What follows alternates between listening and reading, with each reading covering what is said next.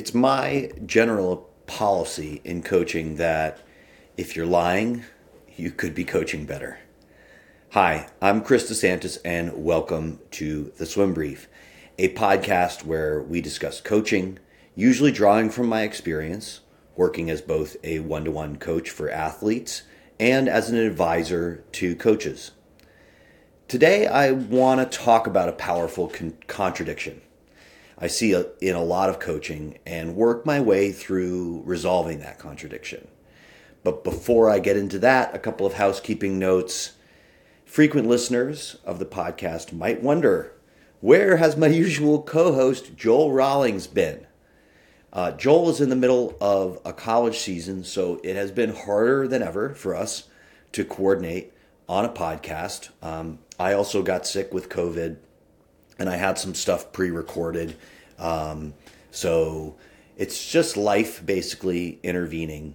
Uh, we were all ready to record one last week, and it's actually really good news that we didn't.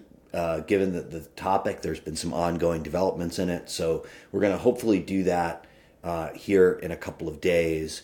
And because the one we did last week, we just had technical issues and we couldn't get it together. So the short message is Joel hasn't gone anywhere.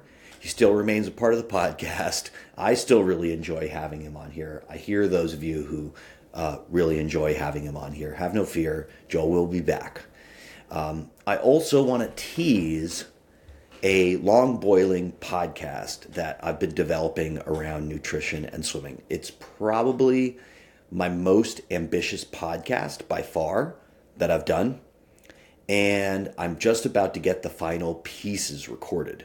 I think you guys are really going to enjoy this, and I'm eager to get your feedback on it. So look for that in the feed. So maybe sometime around the holidays, we'll see how quickly we get it together. It could be in the new year. Could could still be a whole month away. Uh, but as usual, it's going to be less. It's not going to be like a podcast that you listen to and go, okay, now I know you know what to eat on a Sunday uh, before practice on Monday morning, and it's going to be more about how you might actually go about selecting, you know, who you listen to, who you're influenced by, what kind of sources of information you're drawing upon when you're making decisions like that. Um, and you know me, that's the kind of stuff that I find really interesting. Anyway, let's get back to today's topic. And uh, for those of you watching the video version of this, I'm wearing my Jersey Wahoos sweatshirt. First off, it's really comfy, and uh, I'm really excited to watch my old team, Jersey Wahoos, uh, compete in Juniors East this upcoming weekend. Can't wait. Um, and uh, if you're if you're a swim brief listener and you're at Juniors East, um, you should uh, you should go say hi to Coach Paul Donovan. He's a cool guy. Um, if he's listening to this, he may be like, I don't want random people coming up saying hello to me. Sorry, Paul. Um, but uh, uh, you know, I'm I'm really excited to watch that beat this weekend. Okay, now finally on to today's topic.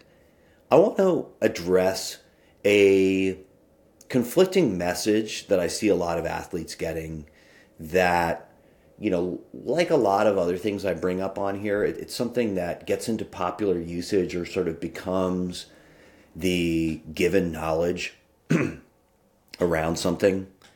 And I honestly can't remember where I first heard it, but I'm going to give my best guess and sort of chart. I can tell you how I think it sort of came into my consciousness, right? Um, and like a lot of things for people of a certain age, I'm dating myself here, it was reverse engineered from Michael Jordan. And again, I could do a whole other podcast on, you know, the the psychology of sports where we take a singular great athlete and ask them to describe how they think about things and then extrapolate that that must be the best way to think about things. Um, I don't agree with that as a, a process, but you know, we got told a lot of things like that about Michael Jordan, uh, the royal we here.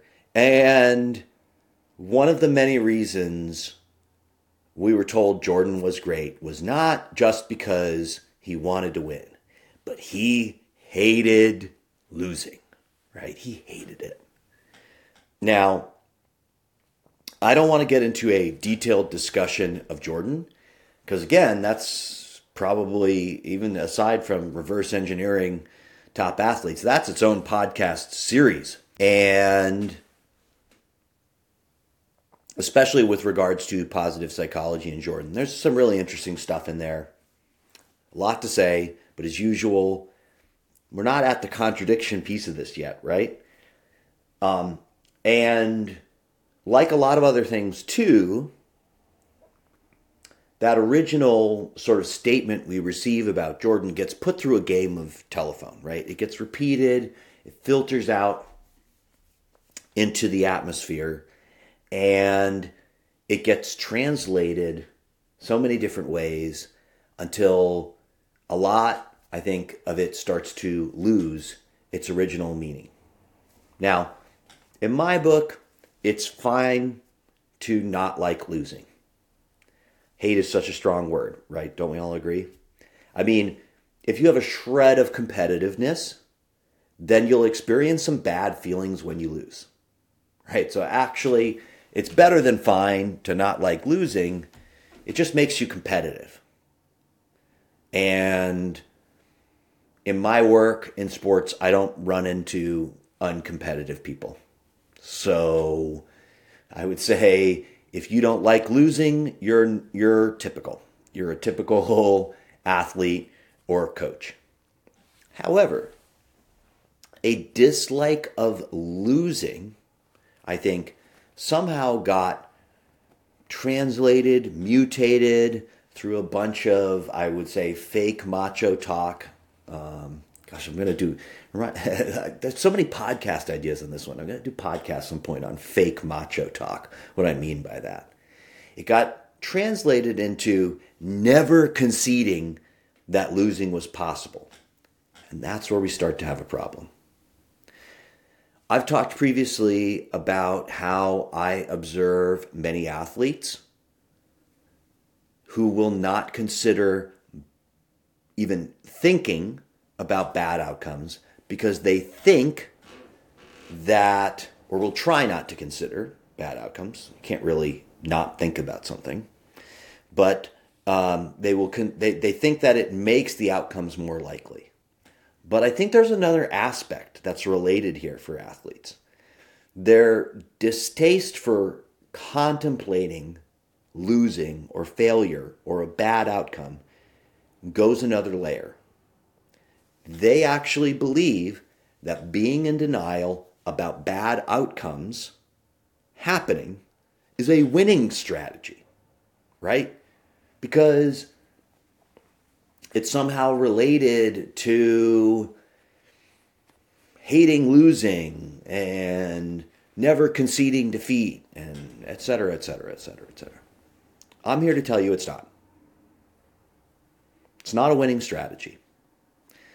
What I see in my work is that denying bad possible outcomes leads your unconscious mind to completely override you in big emotional situations and not override you in a way that most people want. Because your mind, best way of understanding this is your mind has an early warning system for events that you're going to feel really bad about. And, and I've spoken about this before. If you have a big level of emotional investment, if you actually care about what you're doing, right, then by nature, any possible unwanted outcome, well, that's going to land with heavy emotional impact. And your mind, your subconscious, your unconscious, really, I guess those two are two different things. So I should say unconscious, wants to get your conscious mind thinking about that. It wants to, uh, it wants you to worry early, which we'll talk about a little bit as one of my strategies, but it, it wants you to worry early about things that are going to have a big emotional impact. And it pings the system, often far ahead of the event, not always, or not always in a way that you can perceive, but it does, to think about it. And when you avoid that opportunity, your unconscious actually regroups, strengthens, and gets ready to issue you a more urgent warning the next time. And usually, what it's building into is that moment of override in the high stress, high pressure situation. And the override is actually your unconscious mind trying to be a bit protective. Like, let's just steer into this thing um, gently because that'll be better than fully crashing. Right? The net result is that many athletes, you know, they're capable of ignoring this opportunity to worry early a lot of times, but they're incapable of avoiding it. They get overwhelmed by their unconscious, right, in that high competitive situation. And my philosophy is that if you're going to worry, worry early and worry often. And that might actually mean that you have to intentionally be cognizant of the moments when your mind is pinging you to worry about a potential bad outcome in the future and slow down and take time to think about it. Which is becoming increasingly harder advice for people to follow, to slow down and think.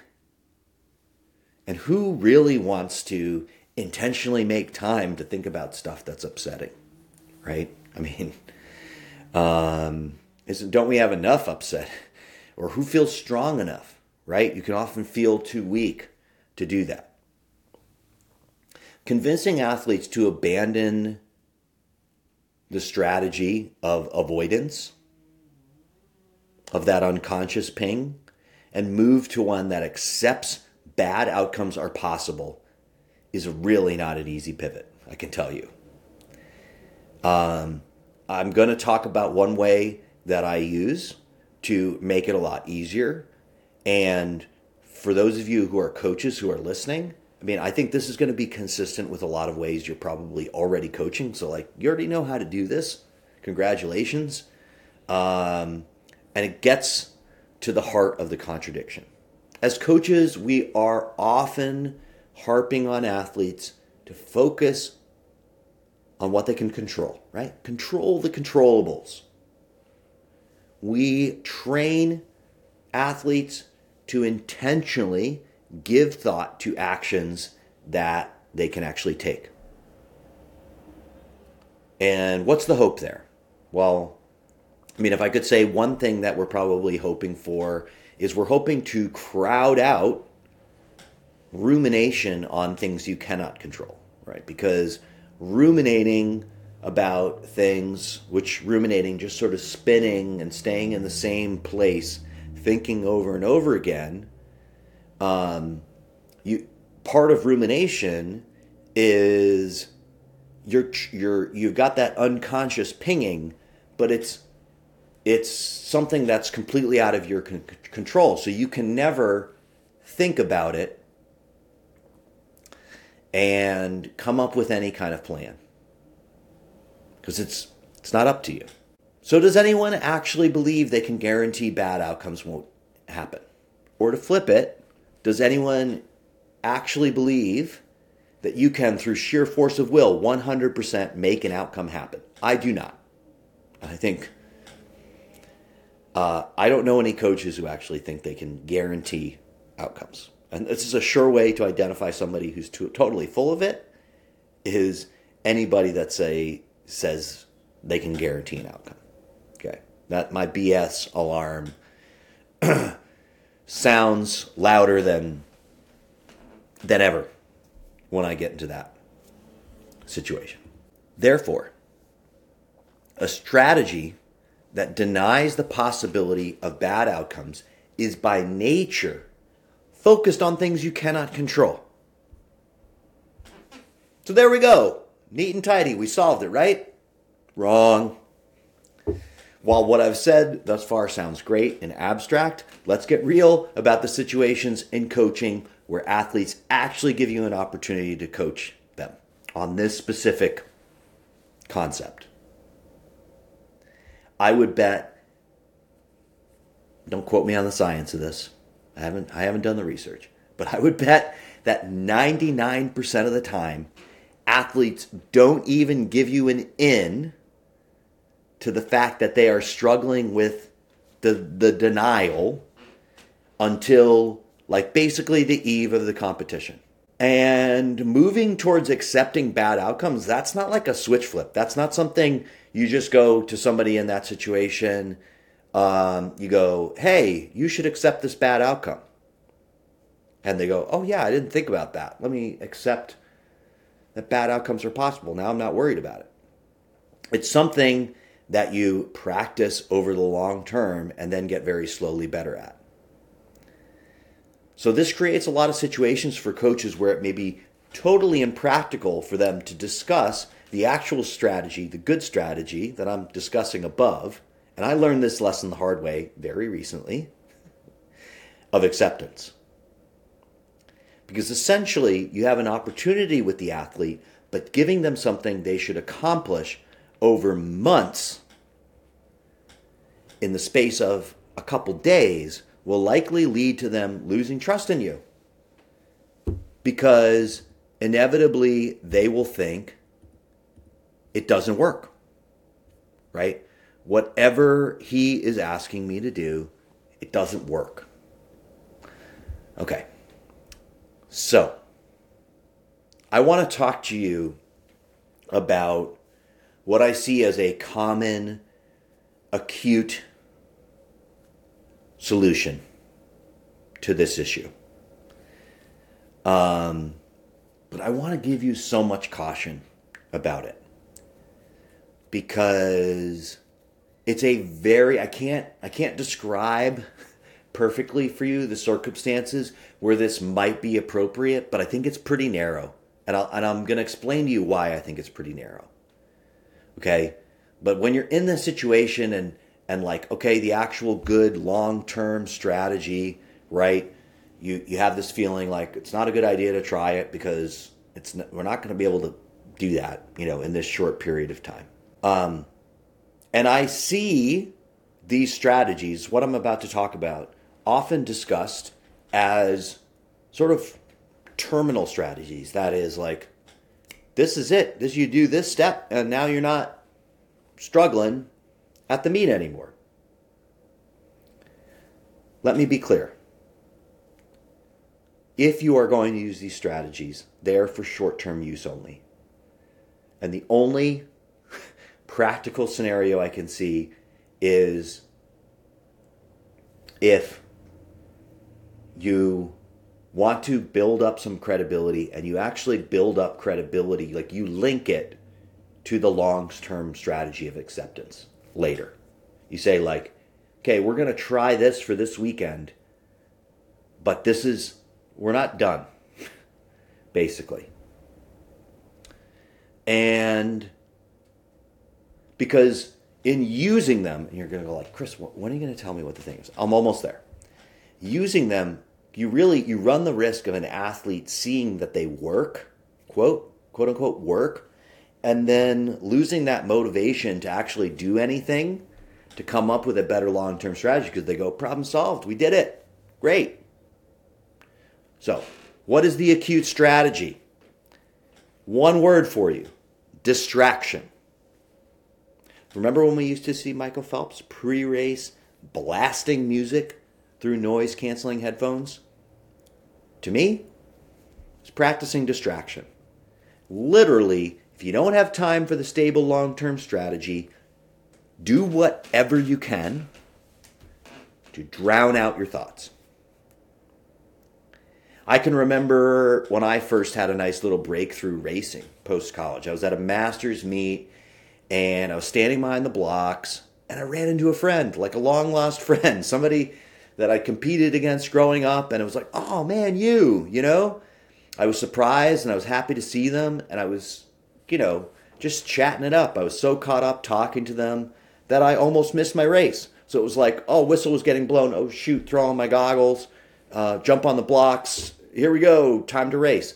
And I could feel the difference of not having spent the entire pre race period trying like to do the impossible, like not think about uh, what if things go bad, right? I, have referenced before a, a, frequent podcast listener. Shout out to Rob. You know, this is sort of how we met. The concept of the the kid who almost misses their swim and then has to run up to the blocks, you know, and just hurriedly get in there, and how frequently that leads to um, a really like good situation for racing, particularly somebody who tends to uh, really spin themselves up behind the blocks. So distraction, literally anything, almost anything. We'll get to that in a second. Under the sun can work in this respect, and it's highly individual. If I was coaching a person and trying to figure out a distraction strategy, and I would first listen to all the caveats I've already told you, but I would be really curious about what they find just really grabs their attention. As I say that, the exception comes up. Because, um, and then maybe this is where we're going to kind of end things. What is the one thing, pretty universal, that grabs the attention of nearly anyone? Ah, well, of course, some form of screen slash phone. So, am I advocating? can't even say this without laughing. Am I advocating that you empower a nervous swimmer to doom scroll behind the blocks in order to distract them? No. Okay? No. Screaming. No. Hopefully the audio is all nice and equalized. Because I find that distractions are more about shifting your emotional state than pure attention. Phones and screens, really good at drawing your attention towards them. But it's the emotional distraction. Okay?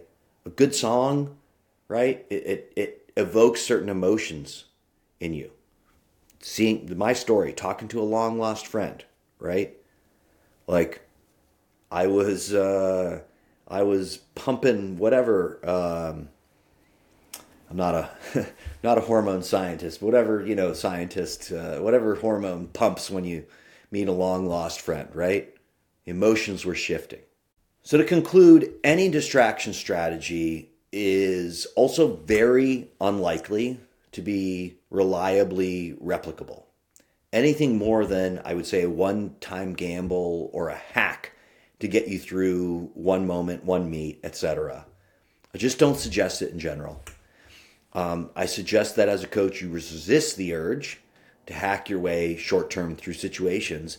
And honestly, you probably in the long term, even though it's hard, almost always will be better off letting people fail and organizing a plan on the other side of that failure in order to build longer term strategies like acceptance.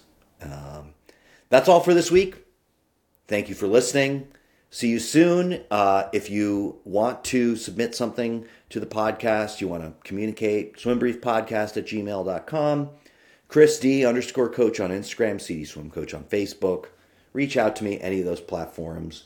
Uh, if you see me around, say hi. Love to meet listeners of the podcast. Met some really cool people at the Big Al invite this past weekend. Um, had a great time there. And um, I'll see you guys all soon.